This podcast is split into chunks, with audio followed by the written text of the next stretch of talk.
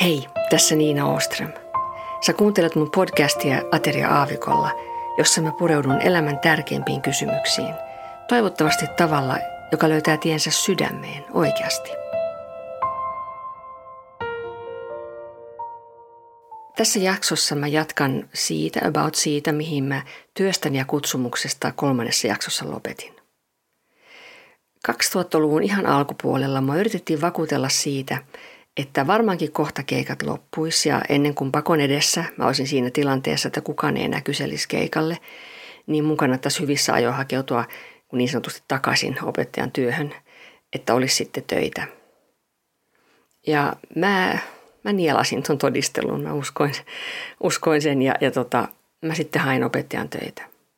Mä sainkin sitten englannin kielen vanhemman lehtorin viran Kruunby gymnasiumista ja mä aloitin siellä – Mä tein kuitenkin niitä keikkoja, mitä oli silloin ja, ja jonkun vuoden päästä mä olin tavallaan taas samassa tilanteessa kuin silloin aivan 90-luvun alussa, kun mä tein opettajan hommia ja, ja vuorokauden tunnit ei vaan niin kuin riittänyt kaikkeen niin kuin vaimona äitinä olemiseen, päivätyöhön ja, ja sitten vielä keikkailemiseen.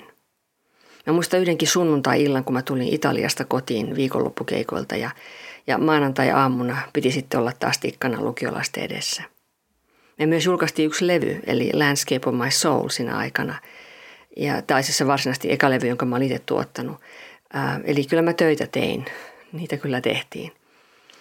Ei vaan niin kuin pelittänyt enää se, vaikka se työ oli todella antoisa ja itsenäistä tämä, tämä opettajan työ, niin, niin nyt alkoi niin kuin vaan tulemaan niin täyteen.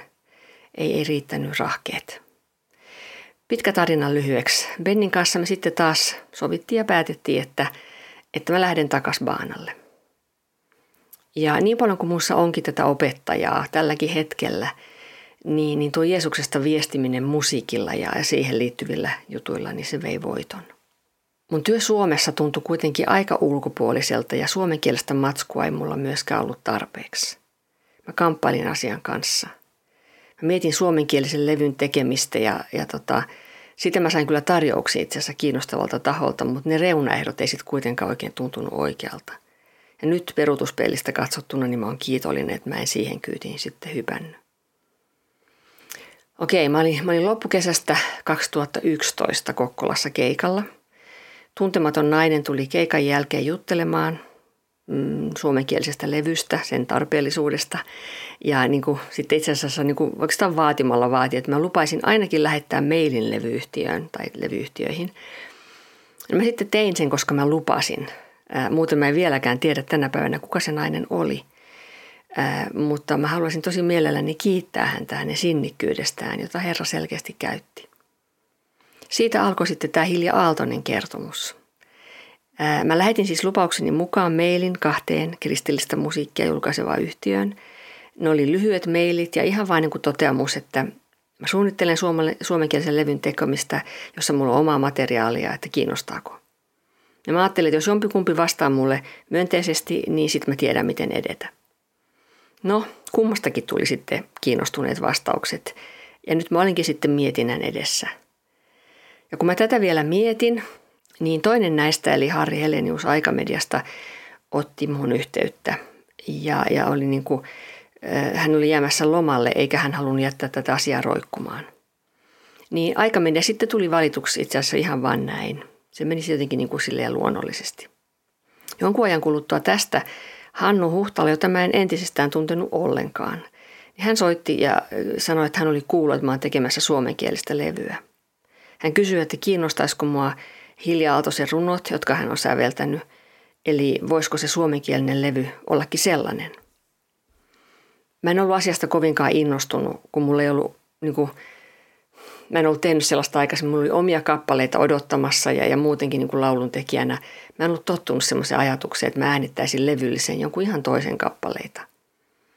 Hilja Aatonen oli mulle ihan vaan vähän tuttu, mutta niin taustasta ja niin historiasta niin johtuu just, niin sä ehkä ymmärrät, että että mä en tiennyt hänestä paljoakaan, vaan sen, että hän on hieno Jumalan nainen.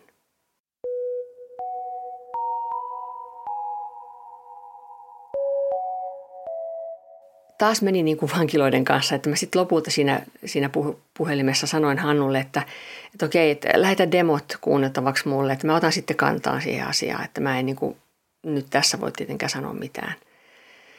Mä kuuntelin, mietin, rukoilin, juttelin läheisten kanssa ja, mä luin hiljan elämäkerran myöskin. Ja, ja pikkuhiljaa sitten kypsy varmuus, että tässä mun tarvitsee olla mukana. Taaskaan se ei ollut niinkään semmoista riemullista varmuutta, että niin kuin jee, jipi, ää, koska toisen tekemät kappaleet niin tuntui vieläkin vähän epämukavalta ja, ja tota, ää, ja mä olin kyllä sen itselleni selvittänyt, että mä seison tämän sanoman takana, vaikka se tyyli ja sanojen käyttö oli todella uutta mulle. Tämä on ollut mulle tärkeää se niin kuin muutenkin aina, että, että, että mä voin niin, kuin niin sanotusti katsoa kuulijaa silmiin, kun mä laulan, samalla tavoin kuin puhutaan. Että eihän mä voi puhua puuta heinää. Ja samalla tavalla mä ajattelin tuon laulamisen kanssa, että, että se, että sanoissa on myös sävel, niin eihän se tarkoita sitä, että ne sanat saa olla ihan mitä vaan – ja ettei tarkoita sitä, mitä sanoo, eli siis laulaa. Ja sitten on vielä semmoinenkin asia, että joku kappale voi olla todella hieno ja niin kuin hyvä, mutta se ei vaan istu minun suuhun tyylillisesti tai muuten. Ja myös siinä tapauksessa niin mä annan sen olla. Eli en, en sitten käytä sitä. Toinen asia, joka vaikutti siihen, että se alku ei ollut niin riemullista mulle, niin, niin se oli se, että, että mä tiesin kyllä siis, että tämä tehdään. Tämä, tämä, tämä kuuluu nyt tehdä. Mutta kaikki, mikä siihen tekemiseen niin liittyi, materiaali, kieli, studio, levyyhtiö, tuottaja, muusikot, koko tyyli tehdä levyjä, oli niin vierasta ja toisenlaista kuin se, mihin mä olin tottunut ulkomailla. Mä en siis tuntenut ihmisiä. Varsinkin tuottajaosuus on tosi tärkeä – ja tuottajan pitää pystyä luottamaan, muuten sitä työstä ei oikein tule mitään. Suosituksesta mä sitten valitsin tuottajaksi Markus Vainiomäen. Hän on hyvin paljon mua nuorempi ja kasvanut niin kuin toisenlaisella, toisenlaisella taustalla ja niin kuin musiikillisella taustalla. Mutta hän osoittautui sekä asenteeltaan että taidoltaan todella hienoksi. Siitä todistaa jo se, että tällä hetkellä albumeita, jotka mä oon tehnyt hänen kanssaan, on jo kuusi ja puoli.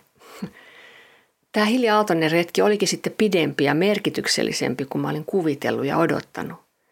Ei vaan sen takia, että me tehtiin sitten vielä osa kaksi, eli minun aarteeni, ja että tämä avoin taivas, eli ensimmäinen osa, on tällä hetkellä myynyt jo platinaa, ja, ja minun aarteeni, niin se lähentelee kultalevyrajaa.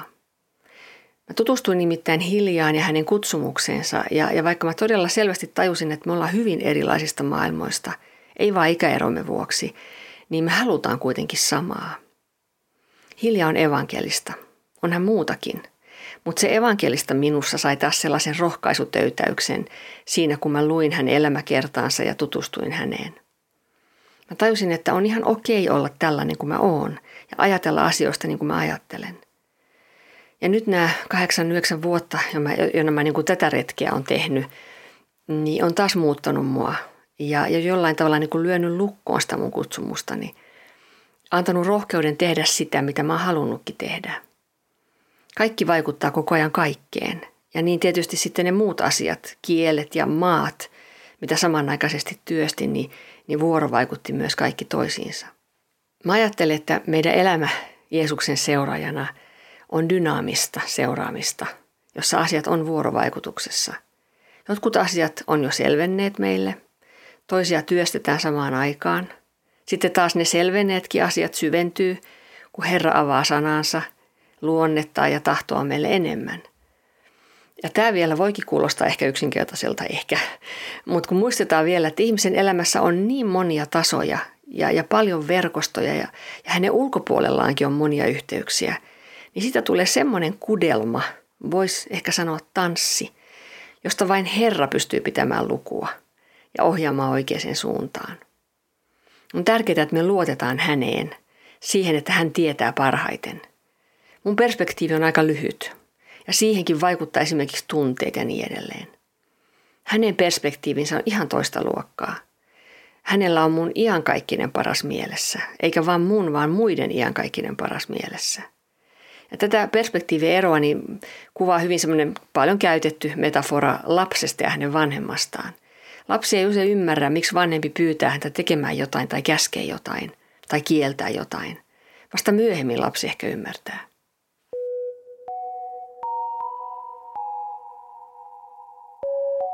No Suomessa siis mulla alkoi keikat ja työ muutenkin melkeinpä räjähdysmäisesti lisääntymään. Mä olin aika kauan ollut ilman manageria ja keikkabuukkaajaa. Eli periaatteessa me oltiin Bennin kanssa hoidettu mun omat ja muusikoiden jutut käytännössä niin kuin ihan yksin. Ja tilanne alkoi olla kestämätön siinä mielessä. Aika, fokus, resurssit, jaksaminen ei enää vaan niin kuin riittänyt siihen. Sitten oli muitakin asioita ja maita siis, joita hoidettiin samanaikaisesti. Mä olin siinä pisteessä, että mä en jaksa tehdä tätä työtä, jos tämä ei muutu. Mä tarvitsen apua tähän. Siinä sitten vuoden 2013 tienoilla me tavattiin Jim Hakola, joka taas sitten tykönänsä oli jo aikaisemmin tehnyt tiettyjä päätöksiä, jotka mahdollisti sen, että hän rupesi hoitamaan mun keikkabuukkauksia ja, ja managerin tehtävää. Ja, ja tota, tuli myös mukaan bändiin lyömäsoittajana Kimon lisäksi. Tämä muutti mun työkuvioita sitten pikkuhiljaa parempaan suuntaan. Aikamedia taas sitten levyyhtiönä hoiti omaa tonttiaan ja, ja siitä sitten vähän myöhemmin oli sekin kehitys, että heidän pitkäaikainen työntekijänsä Sauli Manninen tuli tiiviimmin mukaan keikkamyyntikuvioihin myös. Keikkoja oli paljon, me ajettiin Suomea ristirasti ja haastatteluja ja muuta tiedotusta oli paljon, eli kiirettä on pitänyt. Samaan aikaan siis vankilatyö eri maissa jatkui. Ukraina oli siinä suuressa osassa, koska Venäjä oli multa ja useimmilta ulkomaisilta toimijoilta tässä suhteessa jo niin kuin sulkeutunut. Mukana oli tietysti myös Baltian maat ja uutena ää, Albania, jotain, joku pieni muukin semmoinen retki tehtiin Balkanilla. Ää, Nepalin suhteen mä löysin yhteistyökumppaneita sekä livekeikkoihin ja mediatyöhön. Eli Nepalki tuli mukaan kuvioihin. Ää, näistä maista tuli mulle tärkeitä ja, ja monista ihmisistä ja kollegoista siellä rakkaita – ja, ja tota, jos, niin kuin jollakin tavalla taas joku, joku pieni osa mua on siellä myös heidän luonaan. Oli tietenkin myös muita maita, joissa mä tein töitä. Oli Hollanti, Italia, USA ja niin edelleen. Ja sitten tietenkin Israel, jossa oli paljon kontakteja ja sitten myös vankilat. Mutta mä myös tein sitten joitain matkoja lähinnä niin kuin semmoisena matkanjohtajana Kinneret Toursin kanssa. Mun tehtävä oli niin kuin näillä matkoilla lähinnä se, että mä vedin yhteiset kokoontumiset – tässä kun näitä asioita nyt luetellen, niin, niin, niin tota, koko ajan tulee mieleen uusia juttuja ja mä tajun, että ei oikein ole mahdollista tässä ottaa esiin kaikkea sitä moninaisuutta, joka mun työni on. Kirja, kirjaprojekteissa mä oon ollut muutenkin mukana ja, ja sitten vuonna 2016 ilmestyi Leevi Launesen kirjoittama kirja Toisin silmin, joka kertoo mun työstä ja elämästäni.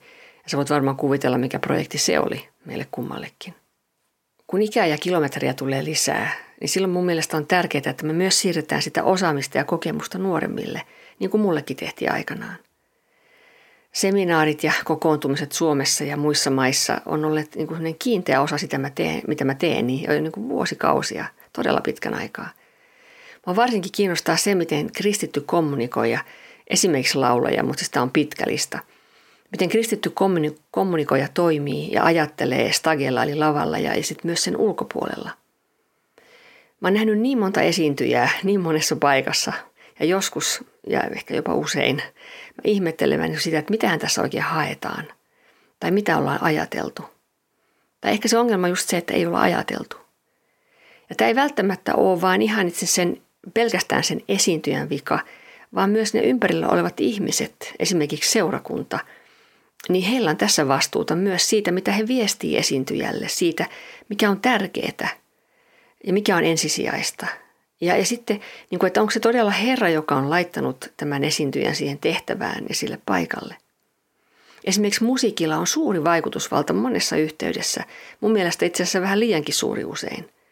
Ja ei ole yhdentekevää, mitä sillä tehdään. Eli ryhmien tapaaminen ja, ja muutenkin mentorointi on ollut mulle tärkeää ja yksi mun tapa vaikuttaa, yrittää vaikuttaa asioihin.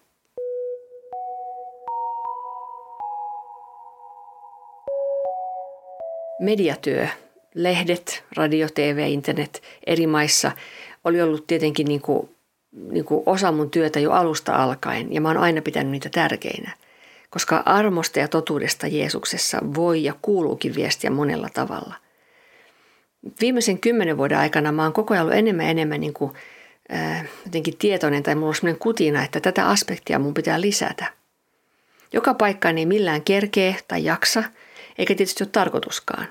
Ja vaikka kerkeäisikin rajattomasti, mikä siis ei ole, ei ole mahdollista, mutta jos sanotaan, että vaikka kerkeäisi rajattomasti, niin mä ajattelen, että, että, että mulla on niin se oma tontti ja mun tontilla on tietyt jutut, ja mitä mun kuuluu niin kuin hoitaa. Ja sitten niin kuin, muilla on muut jutut ja heillä on omat tonttinsa ja vaikka ne, on siis, ne voi olla hyviä juttuja myös. Mutta sitten on tietenkin sitten erikseen vielä ne keikat ja työtehtävät, joita mun mielestä kenenkään ei pitäisi hoitaa. Eli on mun mielestä niin kuin paljon sellaista turhaa toimintaa ja jopa vahingollista. Ja kaikki tämä on siis kristillisyyden nimissä. Eli koko ajan on hyvä kuulostella raamatun, rukouksen – luotettaviin kristittyjen neuvojen kautta niin kuin sitä, että mitä tässä tapauksessa esimerkiksi just mun kuuluu tehdä ja mikä jättää sikseen. Tätä videoblogia mä rupesin esimerkiksi tekemään nyt YouTubessa avaimedian avustuksella. Sitten mä jatkoin pari vuotta. Sitten viime joulukuussa nämä podcastit korvas ne videoblogit. Ja tota, niitähän mä olin tehnyt myös englanniksi, mutta nämä sitten tehdään vain suomeksi mä huomasin, että tämä podcast-formaatti, se istuu paremmin jotenkin niin kuin mun tilanteeseen. Mä koen, että tässä voi vähän syvällisemmin jutustella asioista. Muitakin viritelmiä on mulla tässä mediapuolessa, mutta, mutta yhteistä kaikille tälle, siis keikoille, medialle ja muulle, on se, että kun sulle annetaan mikrofoni niin sanotusti, niin se tuo mukanaan vastuuta. Ja tätä ei tietenkään kaikki miellä näin. Ja jos mieltääkin, niin ehkä välitä siitä. Mutta on tärkeää ymmärtää, että jos sä oot vaikuttamassa tai jos sä haluat vaikuttaa muihin ihmisiin jollain tavalla, olisi sitten podcast tai mainonta tai musiikki tai, tai elokuva tai poliittinen retoriikka tai mitä tahansa, niin sen, sen vallan myötä, mikä siinä on, niin sillä täytyy kulkea myös se vastuu siitä, mitä tekee ja sanoo. Ja tämähän on mahdoton mitta kenellekään ihmisille täyttää kokonaan – mutta meidän asenne pitäisi olla nöyränä Jumalan edessä siitä, mitä meillä on annettu hoidettavaksi. Ja Raamattu puhuu näistä asioista myös. Tässä mä nyt sitten oon. Paljon tapahtumia ja kokemusta on takkiin tarttunut. Ja, ja silti mulla on semmoinen olo, että jotain uuttakin Herralla on mulle vielä varattuna. Mä en tiedä mitä se on, mutta niin monta odottamatonta käännettä on ollut näiden vuosikymmenien aikana – enkä niin olisi ikinä voinut kuvitella, että nyt ollaan tässä. Ei vaan ulkoisesti, vaan myös sisäisessä maailmassa, hengen maailmassa. Uutta Herra joka tapauksessa haluaa mullekin opettaa. Mä haluan oppia palvelemaan häntä paremmin. Mä haluan oppia tekemään tehtäväni niin kuin enemmän niin kuin hän haluaa. Ja mä haluan luottaa häneen enemmän. Ja mä haluan oppia lepäämään hänessä. Lepäämään hänessä, vaikka työtä olisi paljonkin. Kiitos kun sä olit kuulolla taas tänään. Ensi kertaan.